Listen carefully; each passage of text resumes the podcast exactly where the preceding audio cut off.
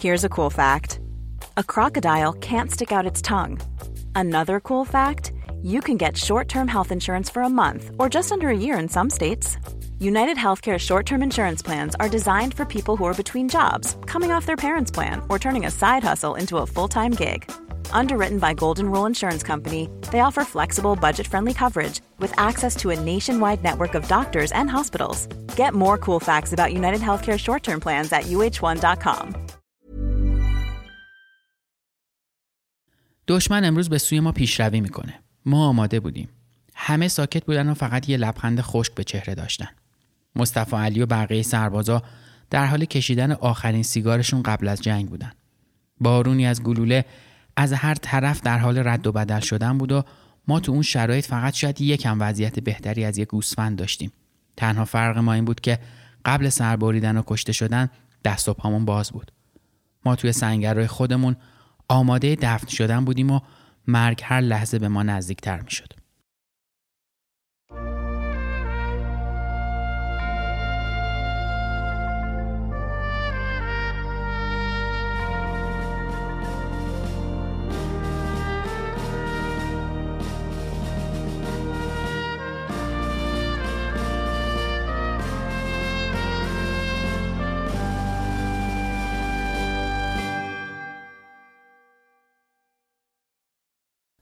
سلام من احسان طریقت هستم و شما دارید به قسمت هشتم از پرونده جنگ جهانی اول گوش می‌دید. امیدوارم که حالتون خوب باشه و در صحت و سلامت باشید و در بهترین حال خودتون. این قسمت از پرونده جنگ جهانی اول میریم سراغ امپراتوری پیر اروپا در اون زمان یعنی عثمانی تا ببینیم که چه اتفاقهایی در اون موقع افتاده. این قسمت رو من با کمک حسام موسوی عزیز محتواش رو تهیه کردم و امیدوارم که شنیدنی باشه براتون و از شنیدنش لذت ببرید.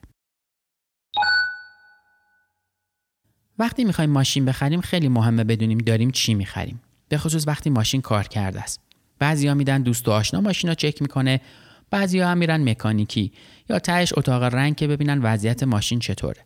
حالا اگه وضعیت ماشین رو هم بشه فهمید اینکه قیمتش منصفانه است یا نه یه داستان دیگه داره.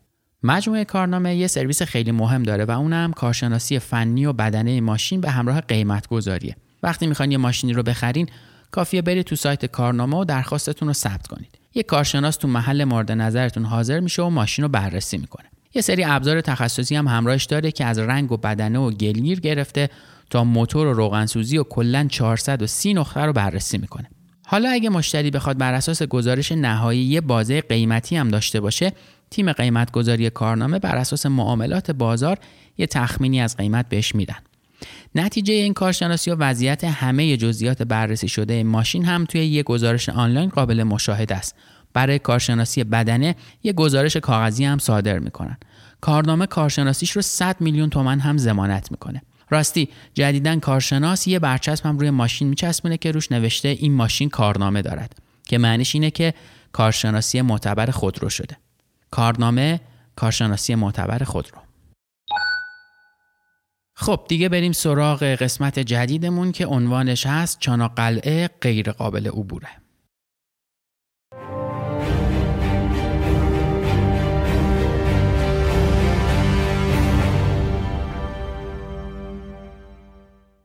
وقتی جنگ جهانی اول شروع شد وضعیت تو امپراتوری عثمانی اصلا خوب نبود و سیاستمدارا دو دسته شده بودند دسته اول به سرکردگی سعید حلیم نخست وزیر معتقد بودن عثمانی توان ورود به یه جنگ بزرگ رو نداره و دسته دیگه دوم با سرکردگی انور پاشا معتقد بودن که عثمانی باید وارد جنگ بشه. اما تلاش سعید حلیم در واقع کار بیهوده ای بود یا به قول ما ایرانیا نوشدارو بعد از مرگ سهراب بود. چون انور پاشا روز دوم اوت پیمان همکاری مشترکی رو با آلمان امضا کرده بود. حلیم تلاش زیادی کرد اما قدرت تو دست پاشا بود. اون پشتیبانی جمال پاشا فرمانده نیروی دریایی و طلعت پاشا فرمانده ژاندارمری رو داشت و همین موضوع هم باعث شد عملا پاشا حرف خودش رو به کرسی بشونه. از طرفی انگلیس هم بعد از شروع جنگ جهانی دو تا کشتی جنگی که متعلق به عثمانی بود و قرار بود برای اونا تکمیل کنه رو مصادره کرده بود و همین باعث شده بود ترکا از انگلیسی و عصبانی بشن و حضور افسرای آلمانی تو سازمان رزم عثمانی و مشاورای اونا طی جنگ بالکان باعث شد افسرای عثمانی طرف آلمانیا باشند و شرایط برای انور پاشا بهتر از قبل شد. طی هفته ها عثمانی شروع به مینگذاری آبهای خودش کرد و اجازه عبور به کشتی های متفقین رو نمی‌داد. از طرف دیگه هم افسرهایی از طرف آلمان به این کشور اعزام شدند تا به ارتش عثمانی برای ورود به جنگ کمک کنند. این اتفاقی که به سرعت طی چند هفته اتفاق افتاد باعث شد کشورهای غربی متوجه خطر عثمانی بشن ولی حداقل میشه گفتش که اونا اقدام خاصی نکردن و همین موضوع باعث شد عثمانی پیش دستی بکنه. روز 25 اکتبر انور پاشا به یکی از دریا را دستور داد تا همه نیروهای خودش رو آماده بکنه و آماده حمله به روسیه بشن تا موقعیت مناسب فرا برسه.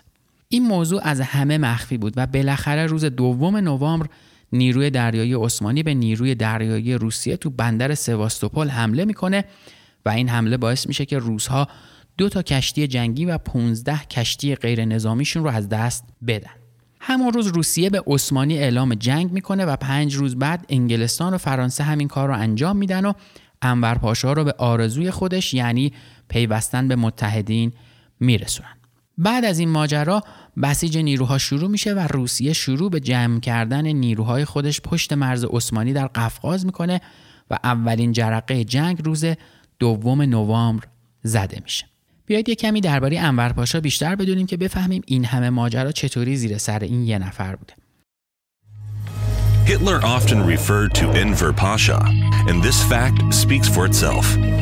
He was ruthless to those he considered enemies, while he saw enemies not only in individuals, but in entire nations. No wonder the name itself, Enver Pasha, provokes ire of millions of people. انور پاشا سال 1881 در شهر قسطنطنیه یا همون استانبول امروزی به دنیا میاد. پدرش یه دادستان بوده و مادرش یک خانم خوندار. از مدرسه نظامی عثمانی در سال 1902 فارغ و تحصیل میشه و با کمک اموش خلیل پاشا به حزب جوانان ترک میپیونده. پاشا به سرعت در حزب پیشرفت می‌کنه و در سال 1908 به سمت بازرس کل سازمان می‌رسه و در همون سال هم با تبدیل شدن به یک انقلابی جوان شروع به پخش کردن اعلامیه می‌کنه و بین مردم و افسرهای ارتش طرفدارای زیادی پیدا کرده. طوری که موفق شد دولت مرکزی رو مجبور کنه تا قانون اساسی رو بازنویسی کنه. پاشا سال 1909 به سمت وابسته نظامی عثمانی در آلمان می‌رسه و طی همین دوره هم موفق شد روابط دوستانه با قیصر برقرار کنه و همین دوستی بعدها باعث ورود عثمانی به جنگ جهانی اول شد.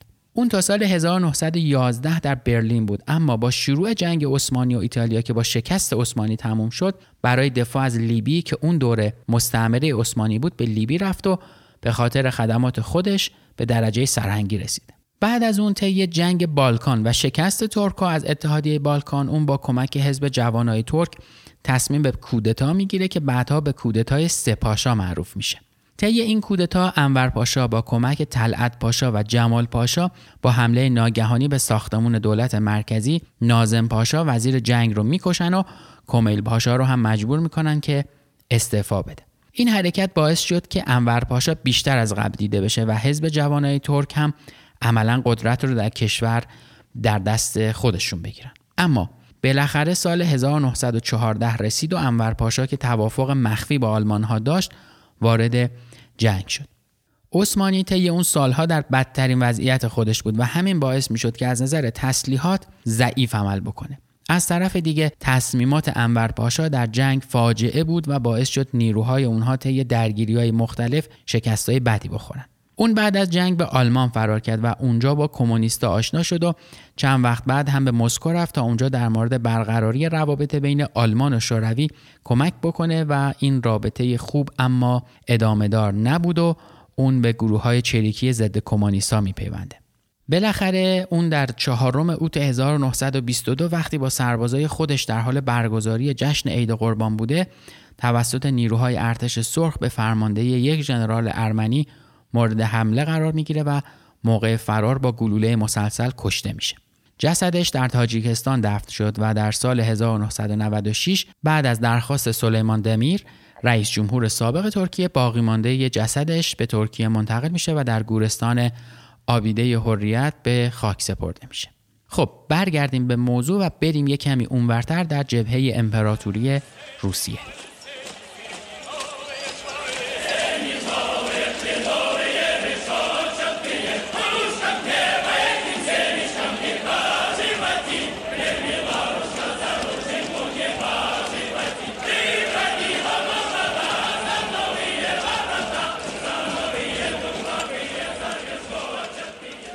برگمان که فرمانده یکی از واحدهای روس ها بوده به نیروهای خودش دستور میده برای پیدا کردن برتری دفاعی به دره الشکریت حمله بکنن. ضعف قوای عثمانی تو دفاع باعث میشه که برگمان احساس کنه می‌تونه با پیشروی موفقیت بیشتری رو کسب بکنه و همین دسته کم گرفتن ترکا باعث شکستش میشه.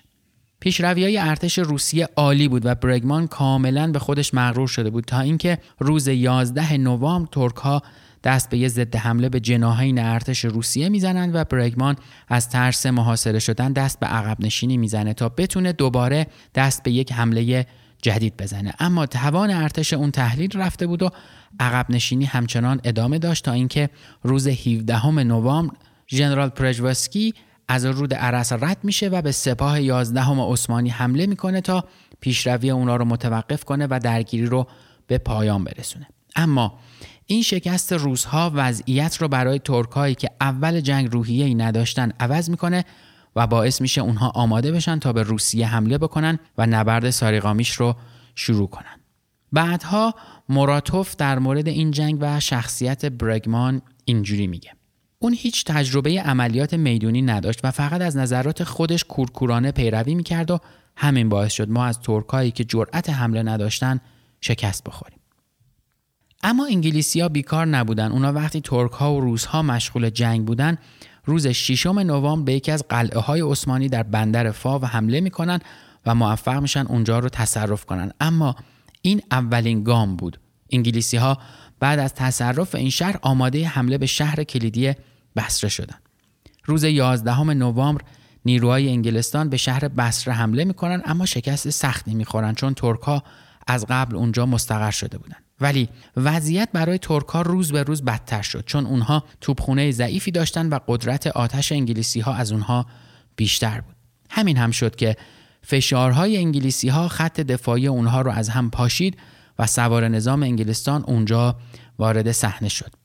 تلفات برای عثمانی زیاد بود و سربازهای پیاده به سختی از دسته سواره های انگلیسی فرار می‌کردن و همین شد که بالاخره با رسیدن قوای تازه نفس و سرسخت هندی از طریق بندر فاو شهر بصره هم به دست انگلیسی ها بیفته و اونا با خیال راحت از اینکه منابع نفتیشون تو ایران مورد حمله ترکا قرار نمی‌گیره به جنگ ادامه دادن.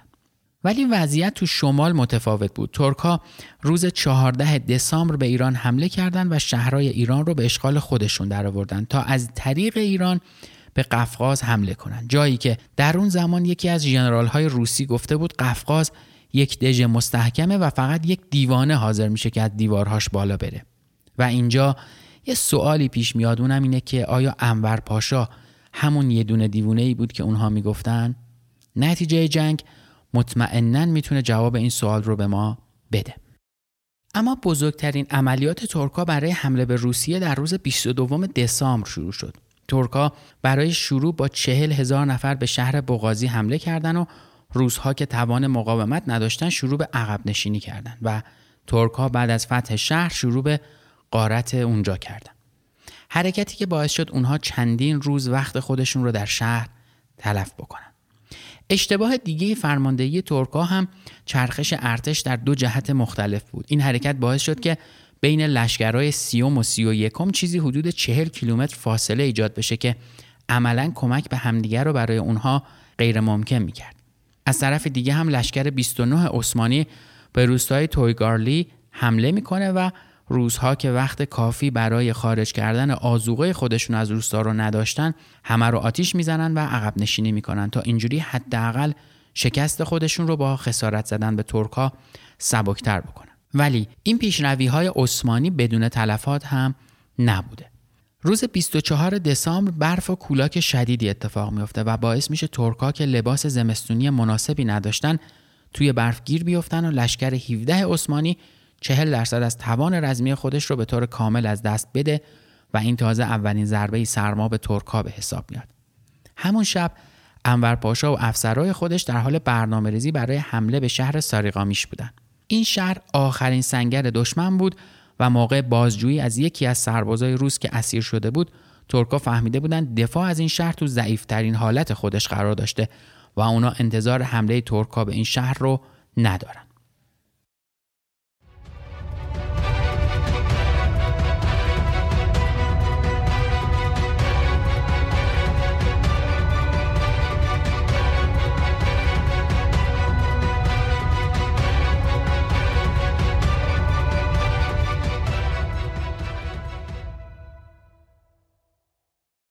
پاشا و فرمانده های خودش بعد از جلسه به نیروها دستور دادند به سرعت به این شهر حمله کنند. اما یه مشکلی وجود داشت و اون هم فاصله زیاد بخش بزرگی از نیروها از شهر بود و تنها نیروهایی که توان رسیدن به شهر رو داشتن لشکر 29 هم بودن.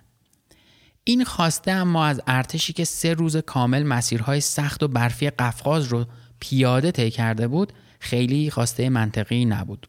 روزها تو جنگل های اطراف مسیر لشکر 29 موزه گیری کرده بودند. ترک ها اینجا اشتباه دیگه خودشون رو انجام دادن و ارتش خودشون رو داخل جنگل پخش کردند که باعث از دست رفتن 50 درصد قوای لشکر 29 هم شد و عملا وقتی این نیروها به نزدیکی ساریقامیش رسیدن فقط یه گردان توان دنبال کردن روسهای فراری رو داشتن که اونها هم مجبور شدن تعقیب رو تموم بکنن چون قدرت روسها خیلی بیشتر بود. از طرف دیگه لشکرهای سیوم و سی و یکم به فرماندهی حافظ تکی بعد از دو روز تعقیب روزها موفق نشدن اونها رو نابود کنن و فرمانده نیکولای میخایلوویچ استومین نیروهای خودش رو از مخمسه نجات داد. اما حافظ که قصد داشت زودتر از روزها خودش رو به ساریقمیش برسونه به نیروهای خودش دستور داد از کوههای پوشیده از برف قفقاز عبور بکنن و لشکرهای سیوم و سی و یکم ساعت دو بامداد روز 26 دسامبر حرکتشون رو به سمت کوه آغاز کردن. این تصمیم حافظ یکی از بزرگترین ضربه ها رو به ارتش عثمانی می‌زنه و باعث میشه ده هزار سرباز عثمانی که پوشش زمستونی مناسبی نداشتن توی کوه یخ بزنن و عملا 90 درصد توان این لشکرها هم از دست رفت.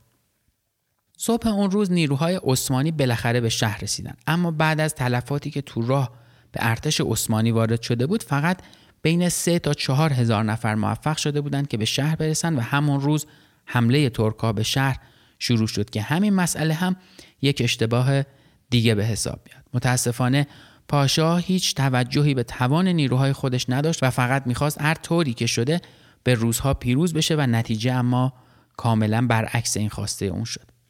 حمله تا غروب ادامه داشت و در آخر انور پاشا به فرمانده جبهه دستور داد برای جلوگیری از تلفات بیشتر حمله رو متوقف کنه. اما چیزی که اون نمی‌دونست این بود که اگه حمله اونا ادامه پیدا می‌کرد به گفته فرمانده روزها ژنرال وروپانوف شهر سقوط می‌کرد.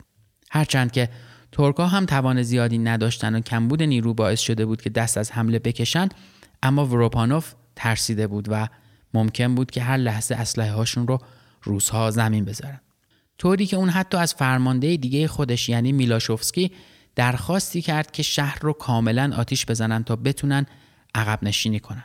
اما میلاشوفسکی مخالفت می‌کنه و میگه که ساریقامیش بهترین راه برای عقب نشینی روس هاست و باید هر جوری که شده این شهر حفظ بشه.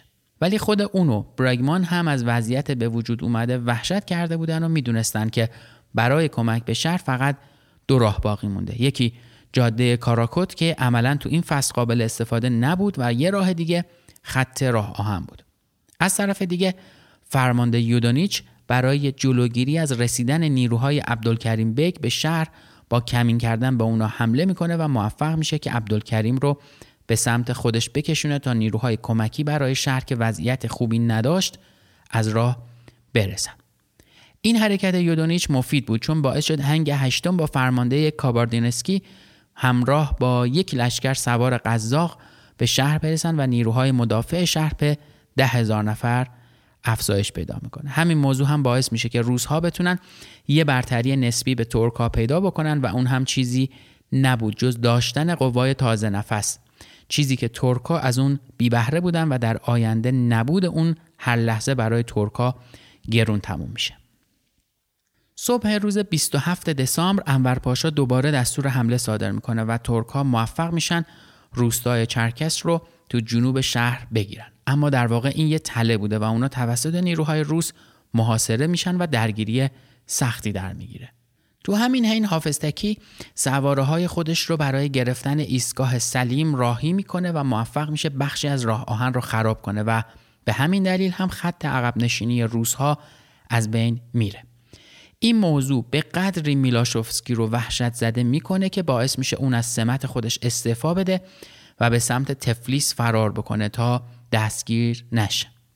فرماندهی روزها عملا به هم ریخته بود و ترکا داشتن از این فرصت استفاده می‌کردن و اینجا بود که یودونیچ برای فرماندهی نیروها انتخاب میشه ولی خب انگار وضعیت قرار نبوده به این راحتی آروم بشه و درگیری دیگه ای شروع میشه برگمن فرمانده درد سرساز جبهه قفقاز از یودونیچ پیروی نمی‌کنه و بالاخره بعد از درگیری های زیاد قرار میشه که در صورت موفقیت اون برگمن از سمت خودش برکنار بشه و در آینده هم دقیقا همین اتفاق میافته و با موفقیت یودونیچ برگمن از سمت خودش کنارگیری می‌کنه.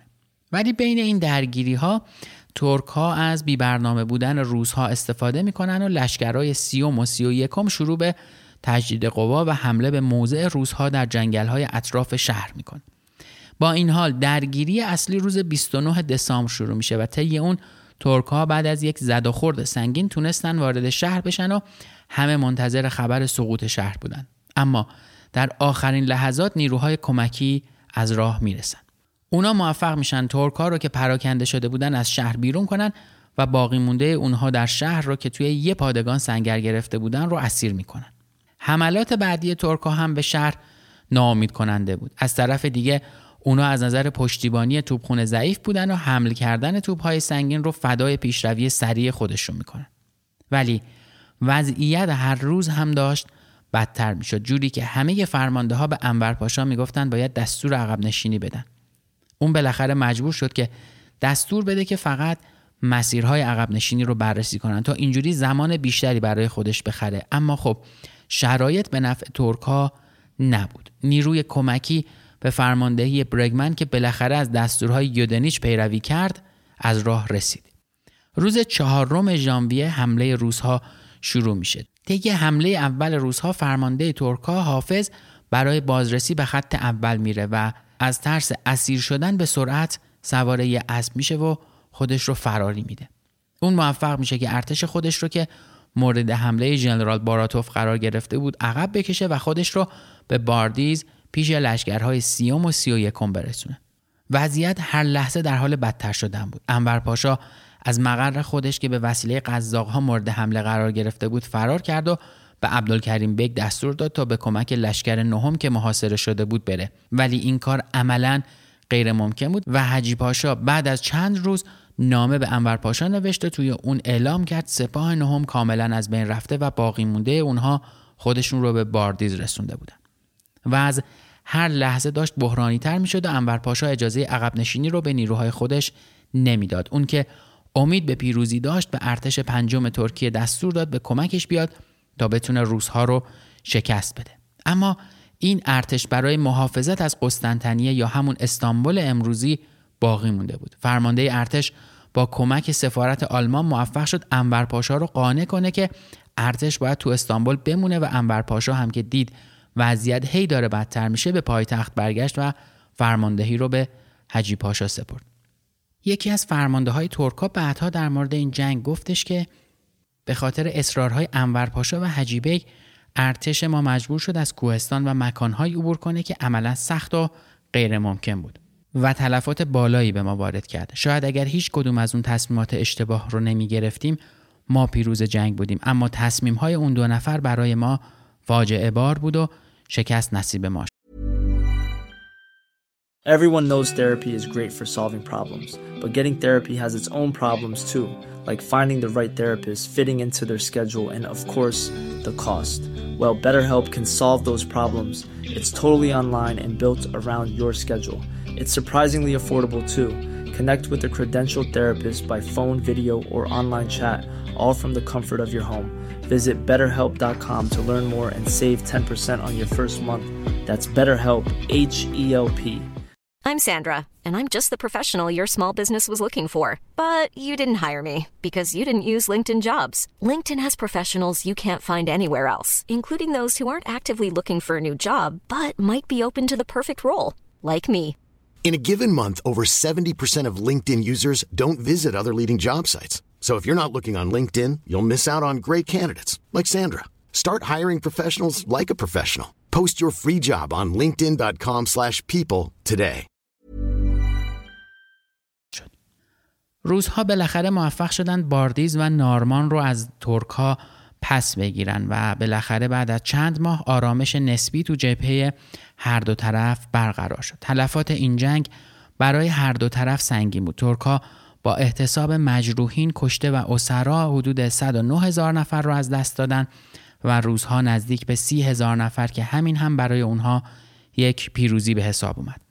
این نبرد در ترکیه هنوزم خیلی برای مردم این کشور اهمیت داره و تا الان چندین کتاب نوشته شده و دو تا فیلم که یکیش به اسم 120 هستش قصه بچه‌ایه که موقع حمل مهمات به جبهه جون خودش رو از دست میده و اون یکی فیلم هم اسمش راه طولانیه که روایتی از فرار چند سرباز ترک از ساریقامیش به سمت کشور خودشونه و این دوتا فیلم ساخته شده و خیلی هم در کشور مهمه.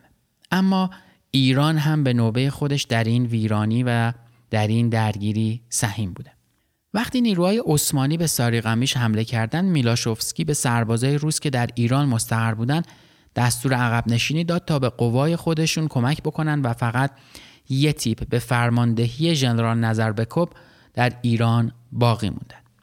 چند وقت بعد این نیرو برای حمله به شهر وان از مرز میگذره و اونجا بود که با نیروهای خلیل بیک که برای حمله به ایران در حال حرکت بودن برخورد می‌کنه.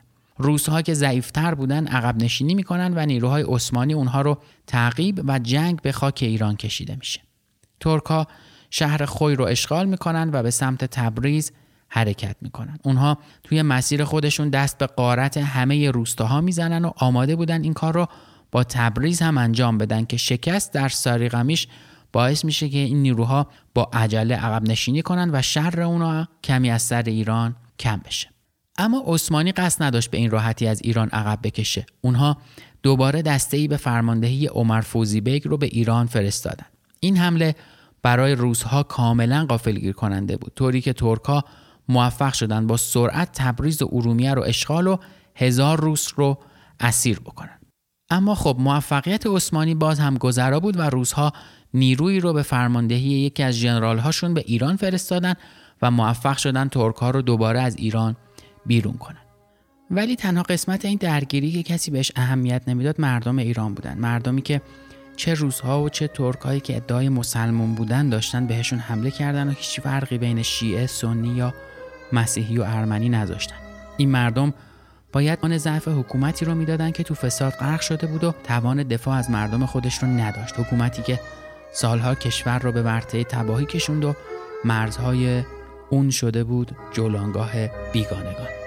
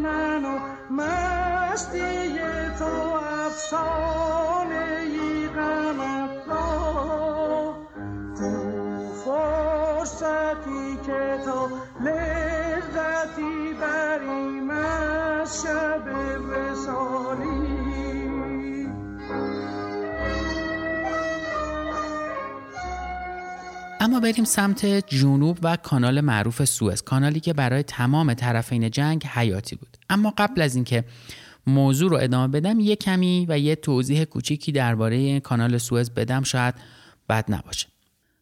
کانال سوئز آبراهی ساختگی در مصر که حدود 192 کیلومتر درازاشه که دریای مدیترانه رو به دریای سرخ پیوند میده و احداث اون در سال 1869 تموم شده این کانال در غرب صحرای سینا و شمال شرق کشور مصر قرار داره و از اون به عنوان میانبری برای کشتی ها و قایق هایی که از بندرهای قاره اروپا و آمریکا به سمت بندرهای جنوب شرق آسیا، شرق آفریقا و قاره اقیانوسیه در رفت آمد هستند استفاده میشه و این برای این ماجرا ساخته شده تا مجبور به دور زدن مسیر طولانی و خطرناک قاره آفریقا یا انتقال زمینی بارها نباشن.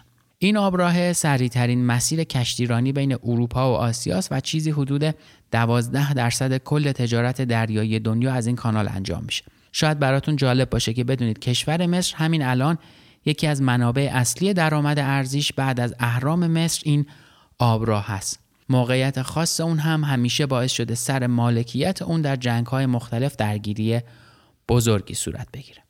اما برگردیم به بحث اصلیمون. بریتانیا به این آبراه نیاز داشت چون برای رسیدن سرباز و آزوقه از مستعمرات این کشور بهترین و کوتاهترین مسیر بود. از طرف دیگه عثمانی همین موضوع رو می‌دونست و تصمیم گرفت برای جلوگیری از رسیدن کمک به قوای متفقین به این آبراه حمله بکنه. انگلیسی ها که از این قصد ترک ها خبر داشتن نیروی کوچیکی رو برای محافظت از کانال اونجا گذاشته بودن و ترک ها هم که می‌خواستن انگلیسی ها از حمله اونا بویی نبرن فقط شبها حرکت می‌کردن. بالاخره روز سوم فوریه 1915 اونها به کانال سوئز رسیدن.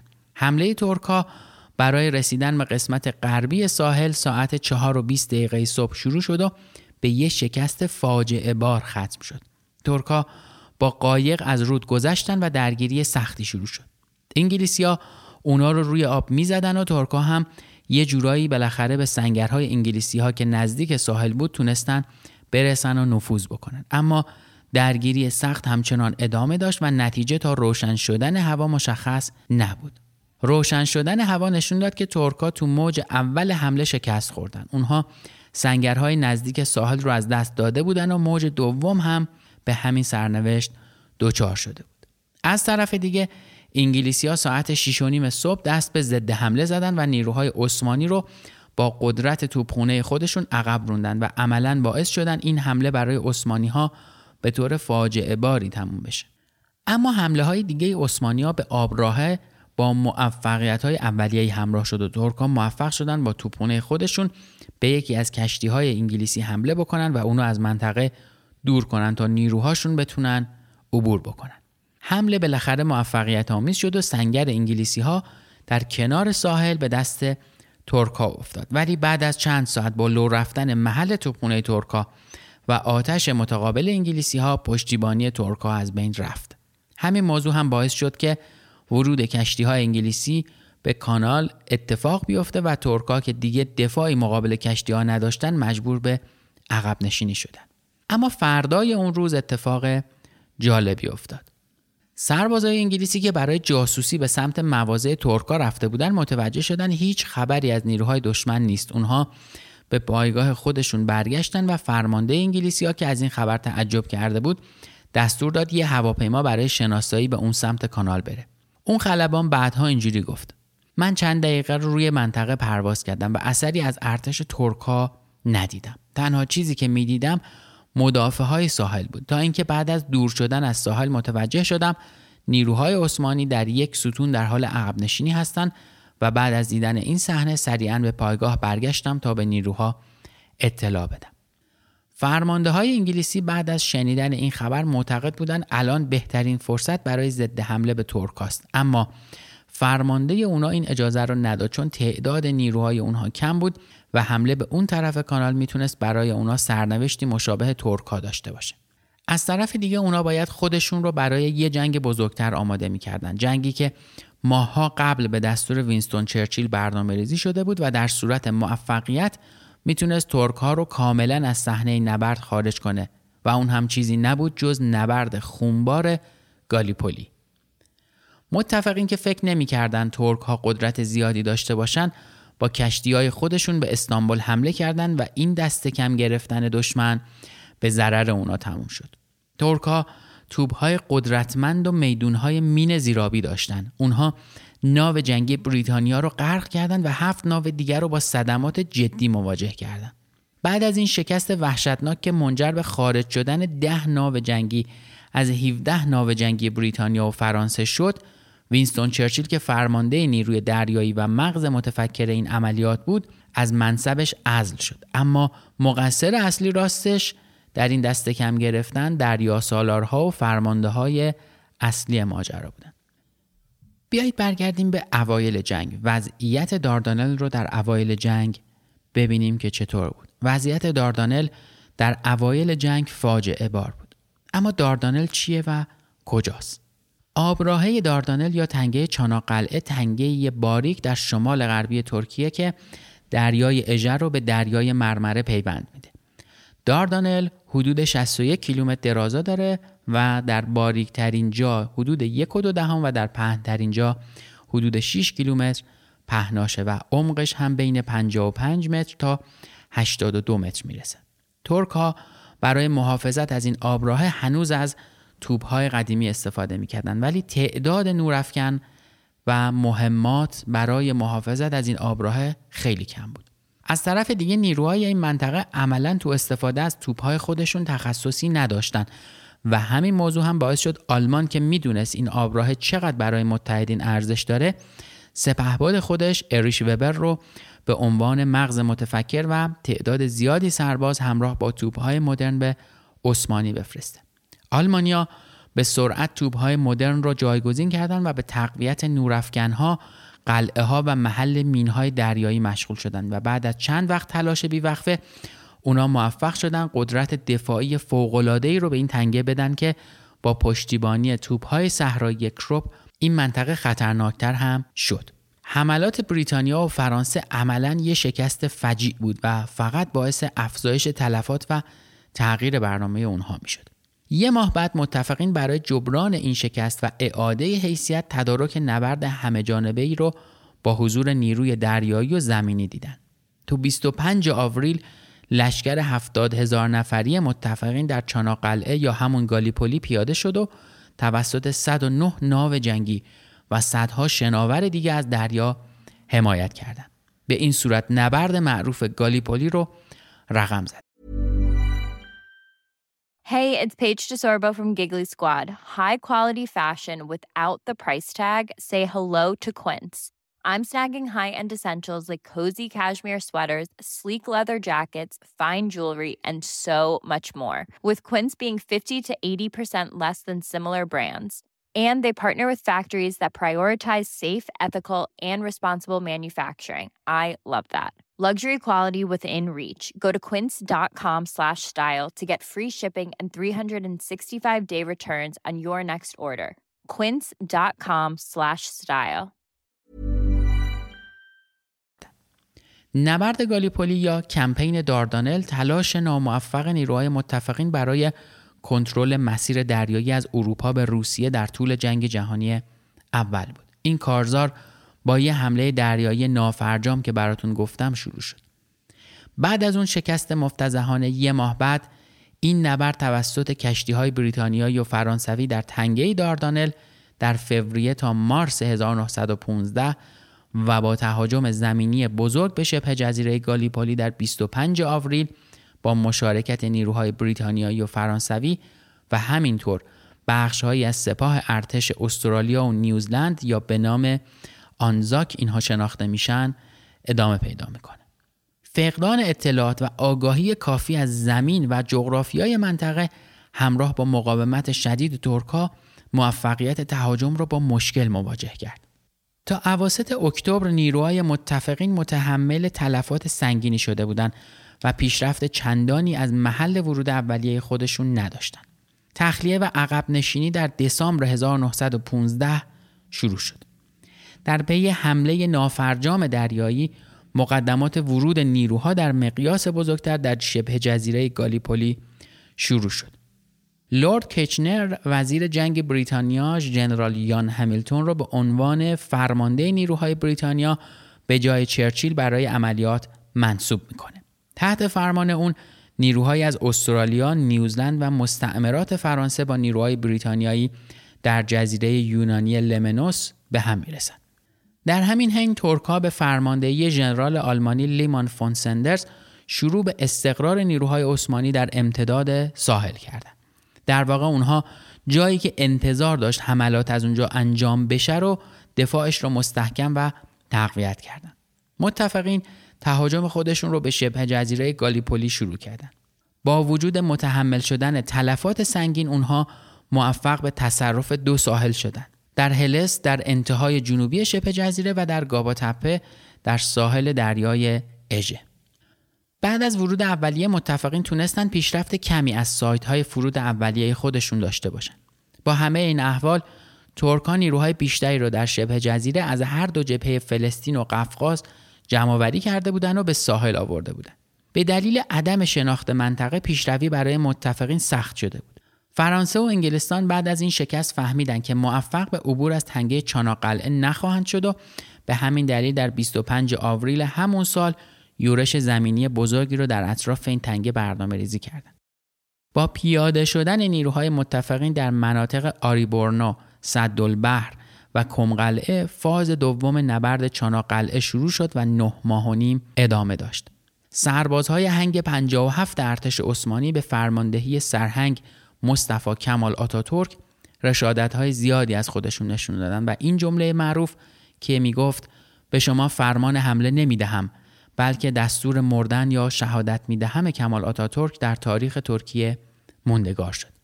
مصطفی کمال آتاتورک با شجاعت و موفقیت خودش در مناطق آنافارتالار و جونک بایر برای ترکیه حماس آفرینی کرده بود و در سالهای بعد هم به عنوان بنیانگذار جمهوری ترکیه برای همیشه در دل مردم جای خودش رو باز کرد و غرور ملی مردم ترکیه رو احیا کرد.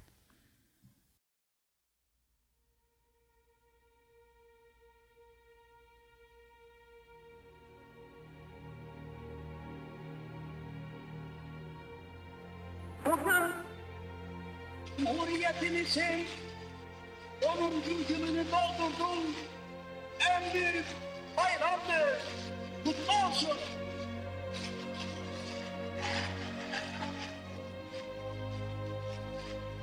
Bu büyük Türk milletinin bir ferdi olarak kutlu güne kavuşmanın en derin sevinci ve heyecanı içindeyim.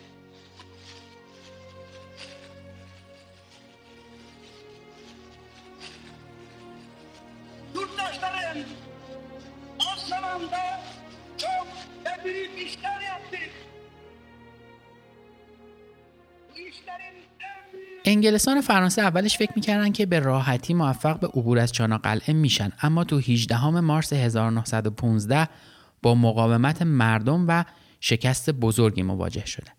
کشتی مینگذاری نصرت تمام تنگه چاناقلعه رو مینگذاری کرده بود. برای همین سه ناو نیروی دریایی بریتانیا که به کشتی های شکست ناپذیر مشهور بودند غرق شدند.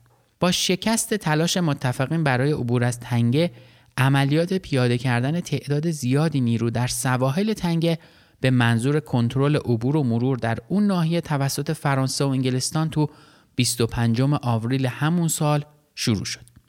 ارتش عثمانی هم که با گرفتن نیروهای داوطلب از سراسر کشور که برای دفاع از میهن خودشون اومده بودن و به همراه متحد خودشون یعنی آلمان دفاع خوبی رو از خودشون نشون دادن و نشون دادن که می‌تونن تو این نبرد پیروز بشن.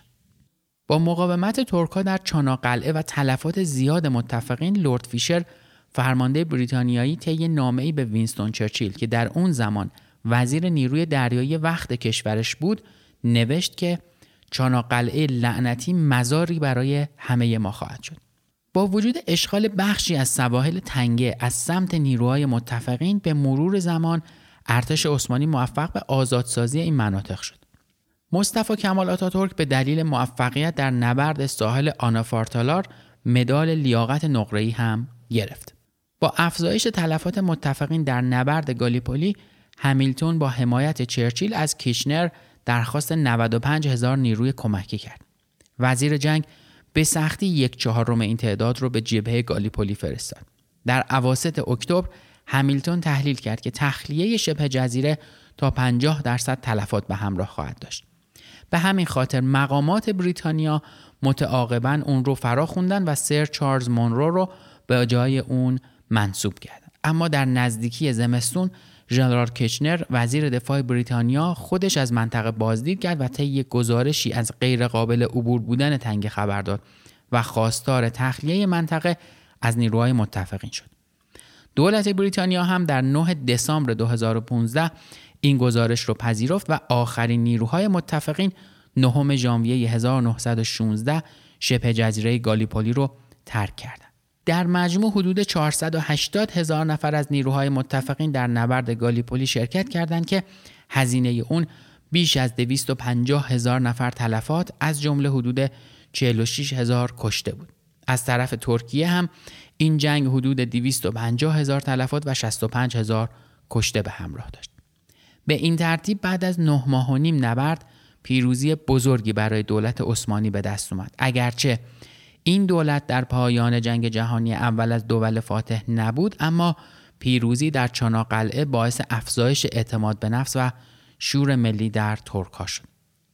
به طور خلاصه اگر بخوام به چند تا نکته مهم در نبرد دریای چاناقلعه یا گالیپولی اشاره کنم اینه که همونطور که گفتم در جریان جنگ جهانی اول در 18 مارس 1915 بین متفقین به رهبری انگلستان و فرانسه و عثمانیا در تنگه چاناقلعه یا داردانل جنگی اتفاق افتاد که با پیروزی قاطع این دولت همراه توی این نبرد ارتش متفقین با وجود سربازای فرانسوی و انگلیسی به همراه سربازایی از استرالیا، نیوزلند، هند، نپال و سنگال تلفات سنگینی رو متحمل شد و نیروهایی که شاید با یه برنامه ریزی درست می‌شد از اونها تو جبه های غربی علیه آلمان استفاده کرد از دست رفتن و عملا یه شکست کامل نصیب متفقین شد. پیروز قاطع هم دولت عثمانی بود و این نبرد بزرگ رو میشه در جمله معروفی که چاناقلعه غیر قابل عبوره خلاصه کرد. اگرچه دولت عثمانی در طرف دولت‌های پیروز تو جنگ جهانی اول قرار نداشت اما پیروزی تو این نبرد که در غرب به نبرد گالیپولی شهرت داره برای همیشه در قلب مردم ترکیه باعث افتخار و موندگار شده. از نتایج مهم دیگه این نبرد هم می‌تونم به سقوط نظام تزاری روسیه و شروع انقلاب بلشویکی اشاره بکنم. روسیه تزاری امید زیادی به ارسال امکانات و نیرو توسط متفقین از طریق دو تنگه چاناقلعه یا داردانل و استانبول یا بوسفور داشت اما با شکست فرانسه و انگلستان دولت تزاری سقوط می‌کنه که به صورت اختصاصی جداگونه یه روزی در یکی از قسمتها بهش می‌پردازم انگلستان در پی درخواست روسیه تزاری در دوم ژانویه 1915 به فکر عبور از چاناقلعه و اشغال استانبول افتاده بود تا جلوی حمله عثمانی‌ها رو به روسیه بگیره و هدف نهایی این نبرد پیشروی به سمت استانبول و اشغال این شهر بود. امروزه بنای یادبودی در محل این جنگ در تنگه داردانل ساخته شده و همه ساله هم مراسم گرامی داشته. روز شروع این جنگ در کشورهایی مثل استرالیا، ترکیه و نیوزلند برگزار میشه. یکی از کسایی که به این محل اومده بود در خاطراتش اینطوری نوشته که من می‌خواستم گالیپولی رو ببینم. به همین خاطر به اینجا اومدم. پدر بزرگ من به عنوان نیروی نظامی بریتانیایی در این نبردها شرکت کرده بود. کنجکاو بودم که این محل رو ببینم. در مورد این جنگ زیاد مطالعه کردم. دیدن این محل و یادآوری اونچه که اتفاق افتاده جالبه. افراد زیادی از هر دو طرف زندگیشون رو در اینجا از دست دادن. به همین خاطر به اینجا اومدم. اینجا بخشی از تاریخ و بودن در اینجا درک بهتری از این اتفاق تاریخی به آدم میده. جنگ گالیپولی یکی از مهمترین نبردهای رخ داده در جنگ جهانی اوله. شاهین آلدوگان تحلیلگر تاریخی در مورد این جنگ اینطوری می نویسه. در طول این نبرد دوستی هایی هم بین سربازان دو جبهه به وجود آمد. پس از سالها حالا دیگر هیچ خصومتی وجود ندارد. آتاتورک بعد از این نبرد گفته بود پسران شما پسران ما شدند. امروز می بینیم که بریتانیایی ها و آنزاک ها و دیگر ملت ها که در این جنگ حاضر بودند دوستان و مهمان ما هستند و برای بازدید به اینجا می آیند. آنزاک هم که خلاصه نیروهای نیوزلندی و نیروهای دیگه ای بود که در در واقع جنگ جهانی اول به متفقین کمک می‌کردن. اول اسم اون کشورها و اون مناطق به آنزاک تبدیل شده.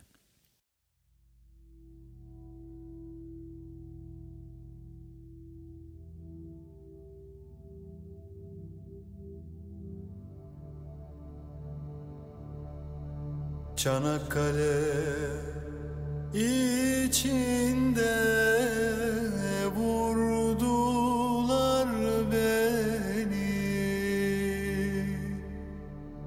Çanakkale içinde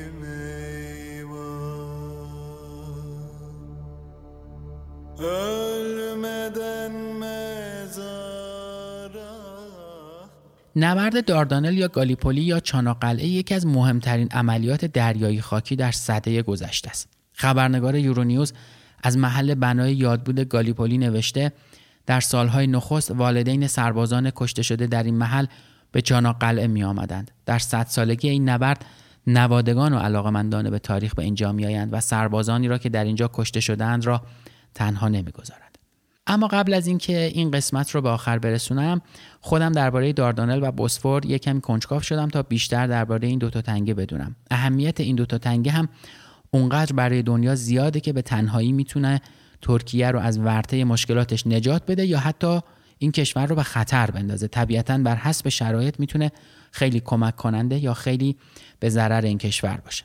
داردانل همونطور که توی همین قسمت هم گفتم تنگه‌ای بین دو دریای مرمره و اژه است. این تنگه به درازای حدود 70 کیلومتر پهنای 2 تا 6 کیلومتر و عمق متوسط 60 متریه. این تنگه در شمال غرب کشور ترکیه جا داره و به همراه تنگه بوسفور دو بخش آسیایی و اروپایی ترکیه رو از همدیگه جدا می‌کنه. تنگه داردانل آخرین مرحله سه بخشی بوسفور مرمره داردانله که دریای سیاه و کشورهای واقع در کرانه های اون رو به آبهای آزاد متصل می‌کنه. و از لحاظ سغلجشی از اهمیت خاص و ویژه‌ای هم برخورداره. واژه داردانل از اسم یه شهر کوچیک به نام داردانیا که در جنوب چاناقلعه یا همون قلعه سلطانیه کنونی قرار گرفته میاد. بر پایه اسطوره های یونانی این شهر رو داردانوس پسر زئوس و بنیانگذار شهر تروا بنیان گذاشته. یونانیا این تنگه رو هلسپونس صدا می‌کنن. این اسم هم برگرفته از هله نام دختر آتاماس از قهرمانهای اسطوره‌ای یونانیه که به وقت فرار از دست نامادریش با یک قوچ بالدار به آسمون پرواز کرد. اما به دریا میفته و بعد از اون بود که اونجا به هلسپونت به معنای دریای هله شهرت پیدا می‌کنه.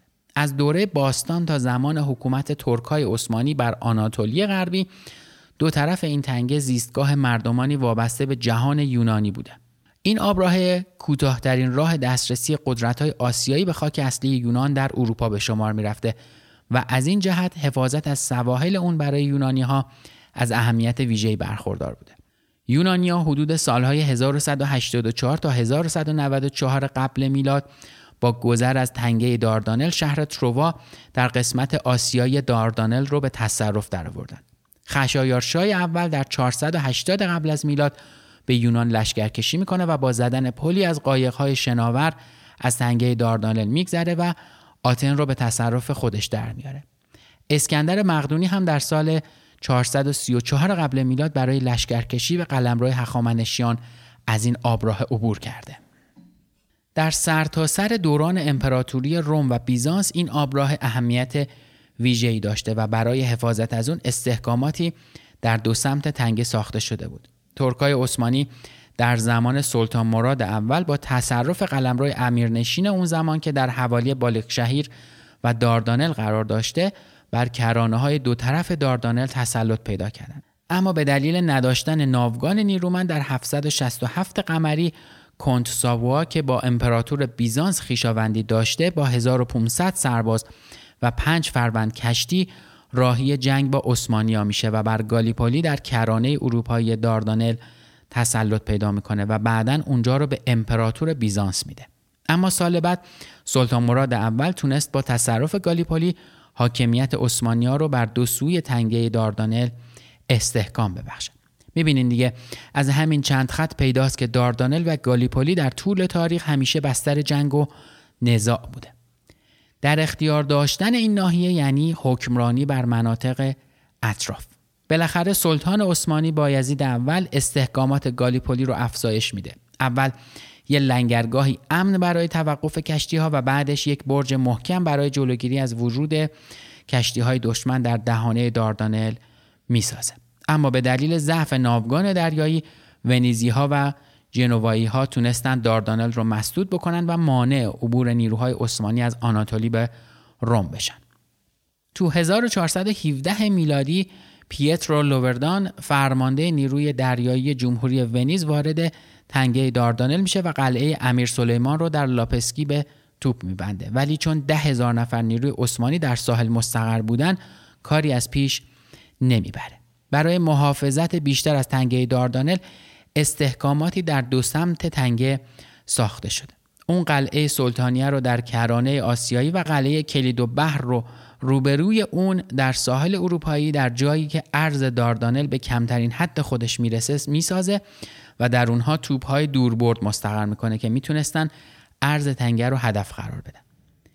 استحکامات تنگه داردانل رو به فرسودگی میره. اما در جریان جنگ کرت در سالهای 1645 تا 1669 میلادی که بین عثمانیا و جمهوری ونیز بر سر جزیره کرت یونان در می‌گیره دولت عثمانی در اقدامی پیشگیرانه برای جلوگیری از پیشروی ناوگان ونیزیا علاوه بر بازسازی کامل قلعه های سلطانیا و کلید و بحر دو قلعه دیگه هم در دهانه داردانل در دریای اژه به اسمهای صدالبحر در کرانه آسیایی و قم قلعه در کرانه اروپایی داردانل ساخت.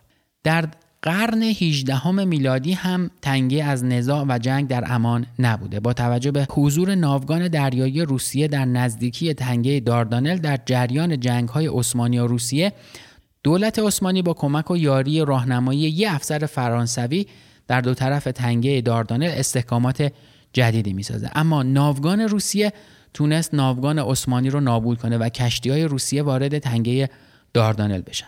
به دنبال این شکست امپراتوری عثمانی مجبور به امضای قرارداد تحقیرآمیز کوچوک میشه که به جنگ هم پایان میده. به موجب این قرارداد کشتی های روس می‌تونستن از داردانل بگذرن و به دریای سیاه برسن. چند سال بعد هم ناوگان دریایی انگلستان به فرماندهی آدمیرال سرجان داکورس تنگه داردانل رو تسخیر می‌کنه. با انعقاد قرارداد صلح تیلزیت بین فرانسه و روسیه و پایان جنگ بینشون های عثمانی و انگلیس که منافع خودشون رو در خطر می‌دیدن به دشمنی های خودشون پایان میدن و در 1223 قمری یا 1809 میلادی قرارداد معروف به داردانل رو امضا می‌کنن. بر اساس این قرارداد هیچ کشتی جنگی حق ورود به تنگه های داردانل و بوسفور رو نداشته. به دنبال این قرارداد روزها وانمود کردند که با فرانسه بر ضد عثمانی متحد شدند و در نتیجه سلطان عثمانی رو وادار به بستن قرارداد جدیدی کردند که طبق اون عثمانیا بخشهایی از قلمرو خودشون رو به روسیه واگذار می‌کردن وقتی که عثمانیا به فریبکاری دولت روسیه پی بردن ناوگان دریایی خودشون رو به داردانل فرستادن تا این تنگه رو به روی کشتی های روسی ببنده. اما سفیر انگلستان از سلطان عثمانی خواست که از این کار صرف نظر بکنه و سلطان محمود دوم به ناچار به انعقاد قرارداد صلح آدریانوپول تن داد. مطابق این قرارداد که بسته شد، عبور کشتی های بازرگانی روسیه و کشورهایی که با عثمانی در صلح به سر می بردند آزاد اعلام شد. با وقوع جنگ جهانی اول هم نبرد نه ماهه گالیپولی در داردانل رخ داد. بعد از جنگ جهانی اول و فروپاشی دولت عثمانی و اعلام نظام جمهوری توسط مصطفی کمال پاشا آتاتورک در 1922 میلادی زمینه تجدید نظر در های حقوقی جدید تنگه های داردانل و بوسفور برای جمهوری ترکیه فراهم شد و مسئله نظارت بر تنگه ها و چگونگی آمد و شد کشتی ها در دو قرارداد لوزان در سال 1923 و مونتنرو در 1936 میلادی تا حدود این مسئله رو روشن کرد.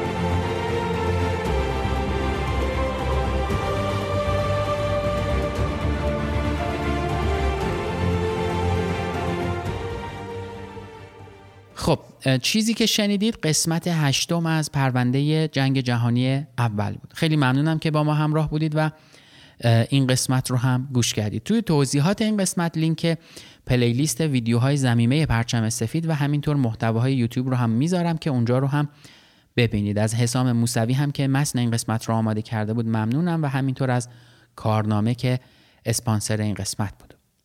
پادکست پرچم سفید درباره یکی از سیاهترین اتفاقهایی که در تاریخ بشر رخ داده و میلیون ها آواره کشته و زخمی به جا گذاشته. موضوعی به نام جنگ.